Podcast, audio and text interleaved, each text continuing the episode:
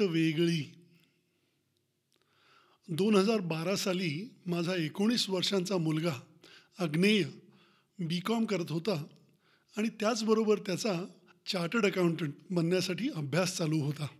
तो पहिल्याच प्रयत्नात पहिली परीक्षा खूप चांगल्या मार्कांनी पास झाला होता आणि दुसऱ्या परीक्षेची तयारी करत होता. रोज बारा ते पंधरा तास तो कॉलेज क्लास आणि अभ्यास करायचा. इतर सर्व मध्यमवर्गीय पालकांप्रमाणे आम्हाला त्याचं खूप कौतुक वाटायचं आणि आम्ही त्याच्या भविष्याची स्वप्न बघण्यात रंगवून जायचो.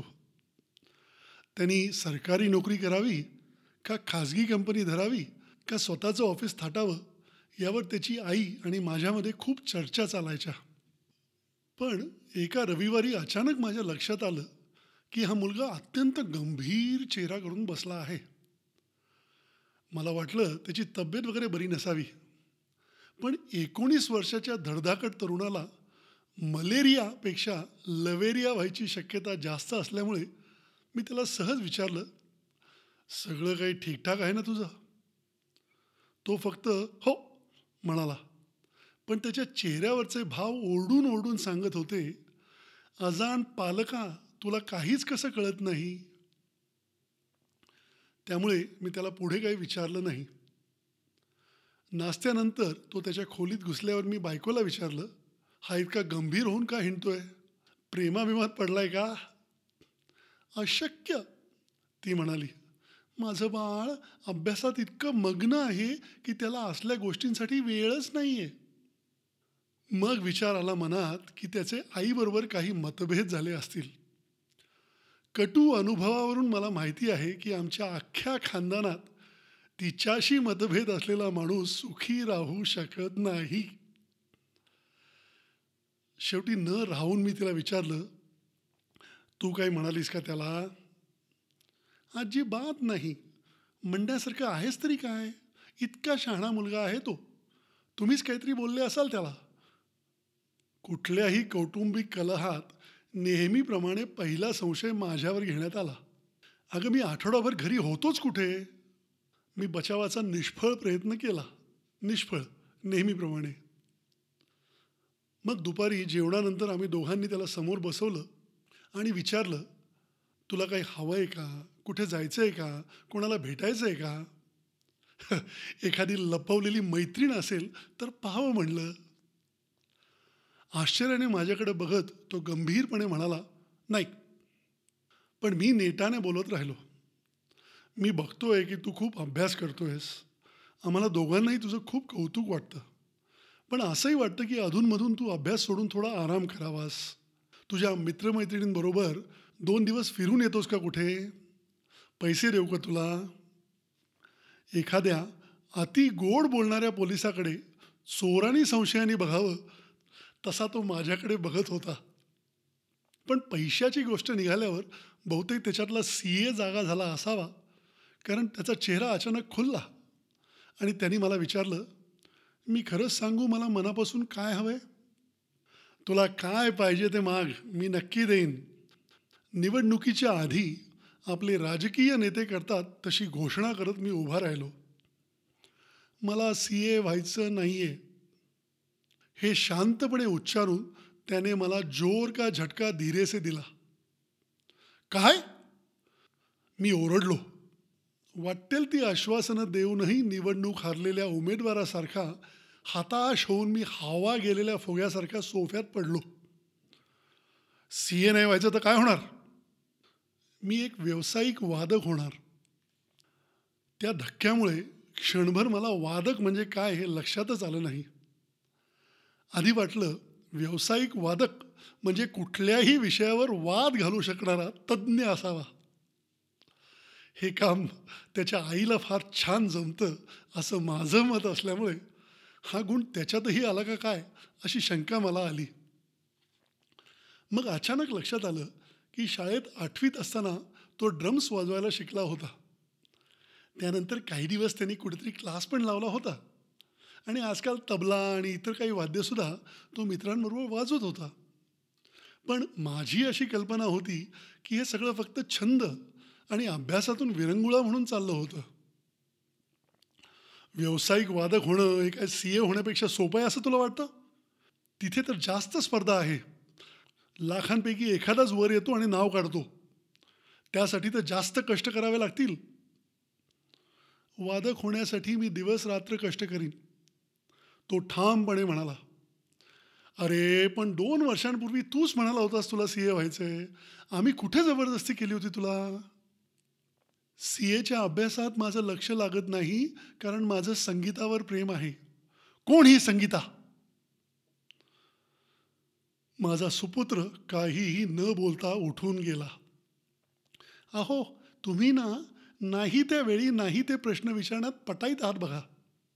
बायकोनी एका वाक्यात माझ्यावर सर्जिकल स्ट्राईक केला. संगीत आणि संगीता या दोन्हीमध्ये मी गफलत केली होती हे माझ्या लक्षात आलं. पण माझ्या डोक्यात अनेक प्रश्नांचा एक प्रचंड मोर्चा निघाला होता. एक तर मेंदूतल्या त्या कलकलाटात मला काहीही सुचत नव्हतं आणि दुसरं म्हणजे मला एकाही प्रश्नाचं उत्तर माहीत नव्हतं.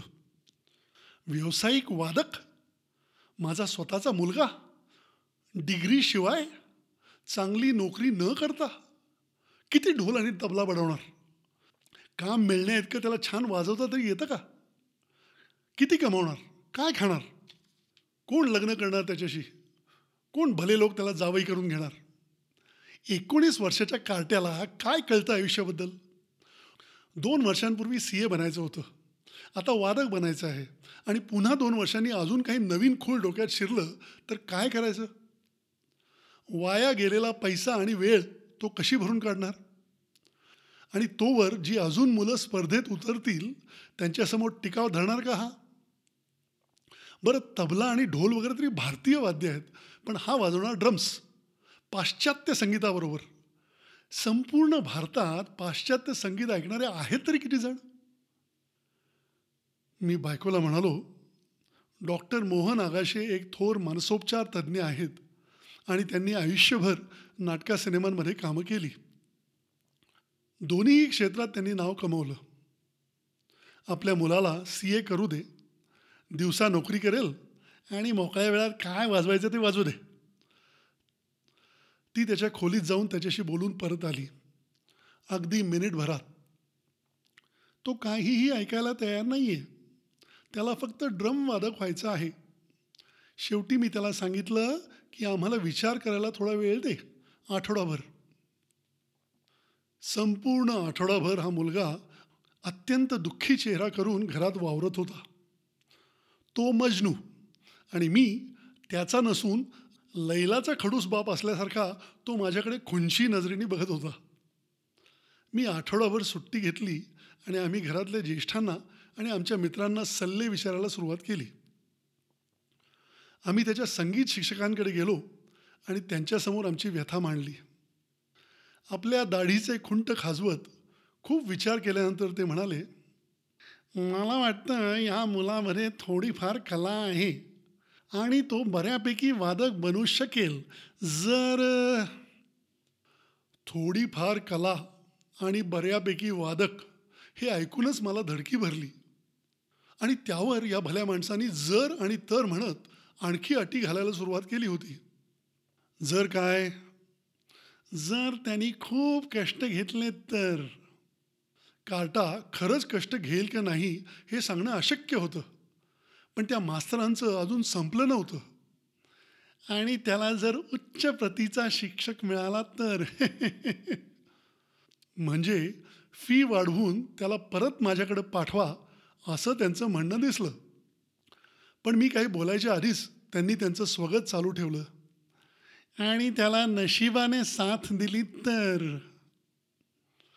आमच्या मुलाचं संपूर्ण करिअर आणि निम्म आयुष्य यांच्या सांगण्यावरून वाया घालवायचं आणि शेवटी नशिबाने साथ दिली नाही म्हणून कपाळाला हात लावून बसून राहायचं? नशीब कोणाला साथ देईल किंवा देणार नाही हे कोण सांगणार? मग मी मुलाला बरोबर घेऊन एका नातेवाईकांना भेटलो. ते प्रतिष्ठित सी ए आहेत. मला खात्री होती की ते त्यांच्या व्यवसायाबद्दल खूप छान बोलतील आणि आमच्या मुलाचं मन वळवतील. पण ते म्हणाले करू द्या हो मुलांना पाहिजे ते. आजकाल पूर्वीसारखं कुठे राहिले? त्यांचं उत्तर ऐकून मी आश्चर्यचकित आणि निराश झालो. पण त्यानंतर खूप दिवसांनी मला असं कळलं की त्यांचा स्वतःचा मुलगा देखील सी ए बनायला तयार नव्हता. आयत्या बेळावर नागोबा अशी परिस्थिती असूनही. थ्री इडियट्स नावाच्या हिंदी सिनेमातलं एक दृश्य आपल्याला आठवत असेल. हे तीन मित्र रात्री दारू पिऊन गप्पा मारत असताना एकजण म्हणतो जर लता मंगेशकर यांच्या वडिलांनी त्यांना सांगितलं असतं की तू क्रिकेटर बन किंवा सचिन तेंडुलकरांच्या वडिलांनी त्यांना सांगितलं असतं की तू गाणं म्हण. तर कुठे असते हे दोघं आज? सिनेमा बघताना हे वाक्य अगदी तर्कशुद्ध वाटतं आणि मनाला सुखावून जातं. पण अनुभवावरून आपल्याला खात्री असते की सिनेमाचा शेवट आनंदी आणि गोडच होणार आहे. हीच खात्री स्वतःच्या मुलाच्या भविष्या आणि आयुष्याबद्दल कशी देता येणार? आमच्या मित्रांकडून मिळालेले सल्ले अस्पष्ट आणि विरोधाभासी होते. काही म्हणाले की द्या त्याला काय हवंय ते? पण बहुतेकांचं मत होतं उगाच नसत्या फंदात पडू नका. काही जण तर चक्क हसत होते आमची परिस्थिती बघून. एका साहेबांनी सांगितलं उगाच भलते लाड करू नका मुलांचे. अनेक वर्षांपूर्वी माझा मुलगाही म्हणाला होता की त्याला गिटार वादक व्हायचं आहे मी स्पष्ट सांगितलं ही गिटार विटार असली नाटकं करायची असतील तर माझ्या घरातून बाहेर हो आधी. नाहीतर माझ्यासारखा इंजिनियर हो. त्यांनी माझं म्हणणं ऐकलं आणि तो आज एका बहुराष्ट्रीय कंपनीत मोठ्या हुद्द्यावर आहे माझ्यासारखा. त्यांचा सल्ला ऐकून आम्हाला एक गोष्ट पटली तीही की कोणालाही सल्ला मागायला जायचं नाही. ज्याचं जळतं त्यालाच कळतं. असं म्हणतात ते काही उगाच नाही. एका आठवड्यानंतर मुलगा कॉलेजात असताना आज काहीतरी निर्णय घ्यायचाच असं ठरवून बायको आणि मी दिवसभर वेगवेगळ्या मुद्द्यांवर चर्चा करत बसलो. लहान मोठे अनेक निर्णय आपण कळत नकळत रोज घेत असतो. पण बहुतेक निर्णय घेण्याआधी सद्य परिस्थितीची आपल्याला पूर्णपणे नसली तरी बरीच कल्पना असते. इथे पुढच्या पन्नास साठ वर्षांसाठी निर्णय घ्यायचा होता आणि एकही अंदाज नक्की गृहीत धरण्यासारखा नव्हता. त्या दिवशी आम्ही दोघं इतके चिंताग्रस्त झालो आणि गढून गेलो की जेवायचं सुद्धा विसरलो. पण शेवटी आम्ही निर्णयाला पोचलो. पाचच्या सुमाराला मुलगा घरी आला. आम्ही आधी त्याला खायला दिलं आणि स्वतःही घेतलं. मग त्याच्यासमोर आम्ही दोघं बसलो आणि त्याला सांगितलं तुला पाहिजे ते करिअर तू कर. काय?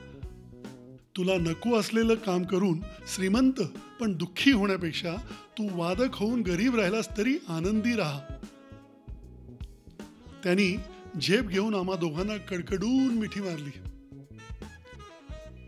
मग त्यांनी आनंदात आपली सगळी पुस्तकं वाटून टाकली आणि मुंबईला जाऊन काही संगीतकारांकडून अनौपचारिकरित्या शिक्षण घ्यायला सुरुवात केली. लवकरच अधिकृत आणि औपचारिक पाश्चात्य संगीत शिक्षणासाठी परदेशी जाणं गरजेचं असल्याचं आमच्या लक्षात आलं. त्यानं एका युरोपियन देशातील कॉलेजात अर्ज केला पण त्या देशाने त्याला व्हिसा नाकारला.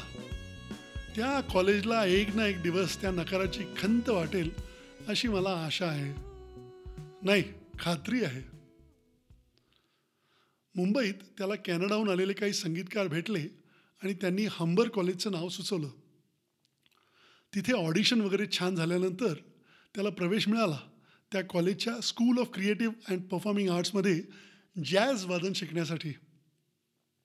पण आता एक नवीन समस्या निर्माण झाली. चार वर्षांच्या कोर्ससाठी अफाट खर्च येणार होता. त्याला त्याची जाणीव होऊन वाईट वाटू लागलं. मग आम्ही त्याला समजावलं की मिळतील ती कामं करून अभ्यास सांभाळून तू जमेल तेवढी कमाई कर. आणि लागलं तर कर्ज घेऊन किंवा काही विकून आपण मार्ग काढत जाऊ. तरीही त्याला काळजी वाटत होती आपल्या आईवडिलांची. गरज पडली तर मी एक वेळचं जेवण सोडीन. मी गमतीत म्हणालो पण मी त्याला न सांगितलेली खरी गोष्ट अशी की वेगाने वाढणारा माझ्या कमरेचा घेर पाहून माझ्या डॉक्टर मित्रांनी मला सक्त ताकीद दिली होती. त्याची जायची तारीख जशी जवळ येऊ लागली तशी आम्हाला काळजी वाटू लागली. नवीन देशात नवीन जागी नवीन शिकण्यासाठी वेगळ्या वाटेवर निघालाय. यशस्वी होईल ना तो? चिंतेमुळे माझी झोप उडाली. पण एकदा पहाटे उठून विचार करत बसलो असताना अचानक मला एक कविता स्फुरली. धरून हात माझा. धरून हात माझा बाळा चार पावले चालशील ना? स्वप्ने माझी सारी अधुरी. तू तरी पुरी करशील ना? निश्चल जरी धनुष्य मी स्वैर तीर हो तू माझा. दाखवीन जर दिशा मी तर दमाने तू उडशील ना? कथा कलेला वेळ न गमला जगण्याच्या दौडीत मला. तुझ्या गाण्यांमध्ये कधी गीत माझे गाशील ना?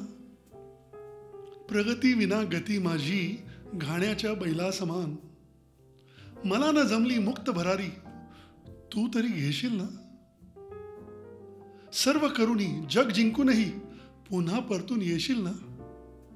आणि धरून हात माझा बाळा चार पावले चालशील ना? ही कविता मी माझ्या घरात ऐकवली तर अनेक वेगवेगळ्या प्रतिक्रिया मिळाल्या. ज्याच्यासाठी लिहिली तो फक्त खल एवढंच म्हणाला. आता खरं कूल याचा अर्थ मला माहीत नाही. पण सोडून द्या. त्यावर बायको म्हणाली कशाला अपेक्षांचं ओझं टाकताय त्याच्या डोक्यावर? आणि एवढी काही वाईट परिस्थिती नाही आहे बरं का तुमची. स्वप्ने सारी अधुरी म्हणे. त्याचा थोरला भाऊ ही पोएम फार इमोशनल आहे एवढंच म्हणाला. शेवटी कोणीतरी माझं कौतुक करावं म्हणून मी आमच्या एका नातेवाईकांना ती वाचून दाखवली. तर खूप वेळ विचार करून एक मोठा निश्वास टाकून ते म्हणाले खूप डीप आहे. काय आहे? डीप आहे खोल आहे. म्हणजे कवितेत मी काय म्हणालो हे त्यांना समजलं नाही आणि कवितेबद्दल त्यांना काय म्हणायचं आहे हे मला कळालं नाही. त्यामुळे आमची दोघांची फिट्टमफाट झाली. दोन हजार पंधरा साली त्याला मुंबईच्या विमानतळावर आम्ही सोडायला गेलो. तेव्हा त्याच्या सामानात काळजीपूर्वक बांधलेला तबला डग्गा सुद्धा होता. त्याला सोडून परत येताना पुण्यापर्यंत आम्ही एकमेकाशी एकही शब्द बोलू शकलो नाही. दोन हजार एकोणीसच्या जून महिन्यात तो कॉलेजातून बॅचलर इन म्युझिक ही पदवी घेऊन बाहेर पडला. आता त्याच्यासारख्याच सरस कलाकारांबरोबर तो स्पर्धा करत आहे. या एपिसोडचं संगीत त्यांनीच दिलं आहे आणि त्याच्या कलेची एक झलक म्हणून एक यूट्यूबची लिंक मी टाकलेली आहे. बघा आवडेल तुम्हाला. आणि शेवटी भविष्यात काय होईल हे कोणालाही सांगता येत नाही. तरीही एका गोष्टीची मला खात्री वाटते की आम्ही अचूक निर्णय घेतला आहे तुम्हाला काय वाटतं? त्याची आई आणि मी मरून जाऊन काळ लोटला असेल पण तो नव्याण्णव वर्षांचा झाल्यावर आपल्या आयुष्याकडे जेव्हा मागे वळून बघेल तेव्हा त्याला जाणवेल की वेगळ्या वाटेवर चालण्याचा आनंदही वेगळाच असतो. नाही का? धन्यवाद.